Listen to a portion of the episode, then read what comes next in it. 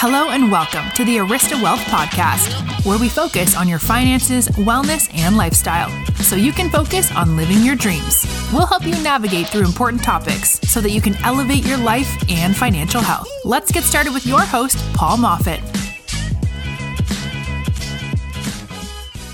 Welcome to Arista Wealth Podcast.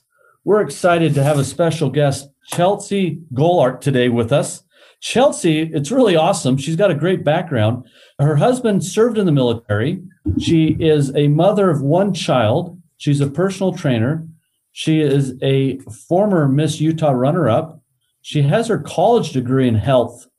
She's obsessed with health, wellness, and helping men and women improve their confidence to take accountability for their own lives so that they can be empowered to make better choices for their health. Chelsea, welcome to Arista Wealth Podcast. Happy to be here. Thanks for having me. First question we have for you, Chelsea, is what does health have to do with our finances, relationships, and work? When we first hear the word health, we think mostly about your nutrition and your fitness, which that's part of it, but health encompasses so much more. When I was in my undergrad, I learned about the 6 different components of health and wellness. And when I put this into practice after school, and I actually really got out in the field, I learned this on a different level. And I even add a 7th one at the end that I'll talk about. So the 6 components of health and wellness are physical. You got your physical health, of course. You've also got your spiritual health. Now, that doesn't necessarily mean you have to be a religious person. Spiritual health is also just, meditating, being out in nature. It's connecting with the world around you and kind of the whole concept of just being more connected to the universe and to who you are deep down. There's also emotional health, which to me, that means being connected with your emotions, understanding your emotions, and being in control of your emotions. And also allowing yourself to feel those emotions. That's a big part of emotional health as well. You've also got social health, which is your connection to the community around you, to your family, and basically any other social situation. That encompasses your social health. And then, of course, you've got your mental health, which we have a lot more conversations about mental health these days, and that's great. And we've also got environmental health, which is your connection and your health in terms of the environment around you, maybe where you live. And the 7th one that I would add, which I actually learned this in my personal experience, and I also learned this when I was working at a women's shelter. I used to be a counselor and a teacher at this women's shelter. The 7th one I would add is financial health, which is actually perfect for your audience, because there is, to me, a big tie between your finances and your physical health. In almost every case with my health clients, my health coaching clients, and my personal training clients, those who had a big struggle with their health, usually there was some kind of reflection of that in their finances as well. So that's why I go over financial health with my coaching clients as one of the aspects of health. And all of these categories of health, the reason why they're also related is because your health in all of these categories reflects your mind, reflects your habits, it reflects how you feel about yourself, and it reflects your lifestyle. And I've noticed that if you're only healthy in one or two, but you're unhealthy in the rest, there's something in you that still feels unhealthy. And those are the people who are like, my diet's on track, I exercise all the time, but I still feel like I'm just not there. Something is still missing. That's because people don't pay attention to all of these different categories of health. We talk too much about the physical and not enough about everything else. Wow. Chelsea, I love it. And you are right. I mean, it's all a tapestry, all woven together, to really bring together that Renaissance woman, the Renaissance man, to just bring it all together and to take an inventory of which one are we doing good in and which one do we need to make some more deposits in. Talking about that mental health, what are some things out there that you're seeing in the middle of a pandemic of what some of our listeners can be doing with that mental health? The thing is, when we are struggling with our mental health, we tend to do things that are directly towards our mental health. We'll say, okay, I need to go to therapy, which is great. I'm always an advocate of therapy. And we do these things that are classically associated with mental health. But we forget that in order to kind of de-junk our mental health, we also need to go through and de-junk our environment, de-junk our finances, maybe even de-junk our social circle. It's going to all of these different categories of our lives and cleaning things up and making sure we are happy with all of these other categories of our lives. And you know what I found in myself and in my clients is that when they do this, by nature and kind of just by the law of how it works, their mental health also improves. Making sure all of these other categories of health are in check actually primarily will kind of domino effect, and as a secondary effect, your mental health will improve. And with the physical, you know, if you don't have control of some of these other, like emotional, it's going to be hard to get out and to get up at 6 o'clock in the morning. I have a lunch today with a friend of mine, a professional, and he gets up at 4 a.m. and has gotten up at 4 a.m. for the last 15 years. And then he gets his kids up at 7 a.m. on Saturdays. I mean, just very regimented, but he's very, very focused. You know, we know of people that really are the epitome of these 7 traits and components, and how we can always work on something to become better. So that's great. Chelsea, what do you think is the biggest barrier people have when reaching their health goals? Take your friend who wakes up at 4 a.m. every morning. Yeah. I bet, to start with number one, that he has really strong personal accountability. Because what I found in a lot of my coaching is that personal accountability is one of the biggest differences between a client who finds success and a client who doesn't, whether they have the victim mindset or they have the confidence to take accountability. I don't mean taking accountability as in you blame yourself for everything, you're hard on yourself, you're negative. It means that you understand that whatever happens next is in your control. And you have an understanding of what is in your control, and you have an understanding of what is not. And you don't see what is not in your control as a victim mindset. You see it as, okay, that's something I have to plan around. Now, what can I do to plan around that? So personal accountability is something that I see is lacking a lot in society today. And I'm a millennial. A lot of millennials are lacking personal accountability. And I mean, you could go on a culture critique as to why. That's not what, you know, I'm about right now, but it is a thing. It's a big thing. Also, self-efficacy, which put simply is just the knowledge that you have the ability to do it. In college, I had a really big hip surgery. I had hip surgery on both hips and I was completely immobile, which for somebody who's active like me, you can imagine how much torture that was.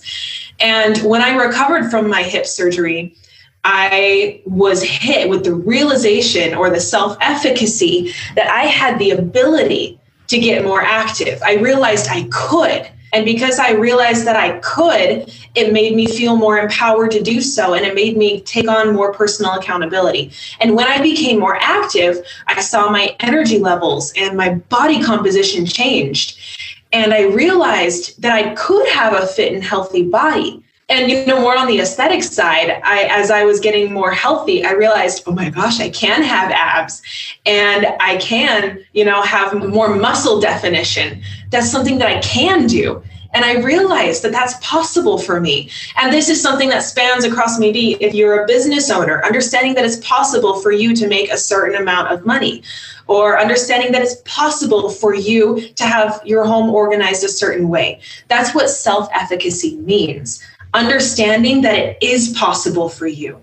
One thing that is really coming between people and their health goals, and they don't know why. They get up every morning, they work out, they're working so hard, they're counting their calories, they're doing all these things that they think should be working and that the diet industry is telling them will work, but it's not working. One thing that they might not know is that we are all chronically sick and inflamed because of what we eat. We eat like crap right now. All of us do. And when you are chronically sick and your digestive tract and your gut is inflamed, you feel awful and you can't figure out why, even when you're supposedly doing everything right. Our diets and our lifestyles cause chronic inflammation in our modern day. And 80% of us are actually walking around with a condition called leaky gut. Have you ever heard of it? Yeah. Yeah. It's becoming more of a mainstream concept, which I'm really happy about. Leaky gut affects our energy levels and it affects our metabolism and overall feeling of experiencing our bodies and our brains. And of course, that's going to get in the way of your health goals. And like I said, your goals in all other categories, it's going to affect everything. So how you start to pay attention and healing your leaky gut is you eat real foods and not processed foods. And you cut refined sugars, you cut back on dairy, you give your gut a rest from digesting all the time, maybe looking into something called intermittent fasting. I'll tell you, a lot of people just think they can't do it. They can't do it. And, you know, if all of us really knew, we all have a chronically sick or inflamed body if we're eating sugar and a carbo diet that exists here in America. But, you know, you go to some of these other foreign countries and you look at the people. It was really interesting. I was at lunch with another professional yesterday. He calls me, he says, "What are you doing for lunch?" He goes, "I'm outside your building." We went to lunch.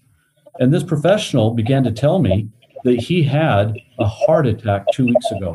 And I got to tell you, he's the most physically fit person that I know, but he had a bad diet. And you can't out-exercise a bad diet. He was eating too much cholesterol, but he thought, oh, I can eat this because I'm going to be biking 20 miles tomorrow morning. Your body doesn't know what you're going to do tomorrow. Your body doesn't know. Thank heavens to our God in the heavens that he came home from exercising. He started in a heavy sweat and his awesome wife said, "We're going to the ER right now." Picked him up, put him in the car, drove him to the ER. And it just so happened that there was a doctor, a cardiologist that specializes in stents, who was in the emergency room. So I go back to, you're absolutely right. You know, there's a lot of barriers out there. And, you know, it was a wake up call for him. And when we were at lunch, I said, "I'm going to get this and this." He goes, "No, I can't eat that anymore." It was sushi, you know, and now the way he eats sushi is even refined. What are some first steps our listeners can take in 2021 to get started living a healthier lifestyle, as you've talked about? So this might surprise you, and you might not see this one coming, but the first step I would have everybody take is have more fun. That sounds maybe a little bit different than what you hear today, because everybody says, you got to grind harder, you got to work harder. Well, of course, you can work harder and have more fun. Why isn't that the case? You know, why do we always separate the two? I have noticed for myself, this is a big thing that I've experienced in my life. If I am not having fun, why am I doing anything that I'm doing? What's the point? Yeah. And so I've learned to make everything that I do, for the most part. I mean, some things, I mean, it's life. You can't have fun doing everything. I don't think it's fun to call and pay my cell phone bill. But everything that I do, I try to make it fun. And I want your listeners, I'm going to invite them to do that. Look at what you're going to do today. What are you dreading to do? What do you do every day that you hate doing? How can you refine that and make it enjoyable? Because I always say, what is the point if we are not having fun?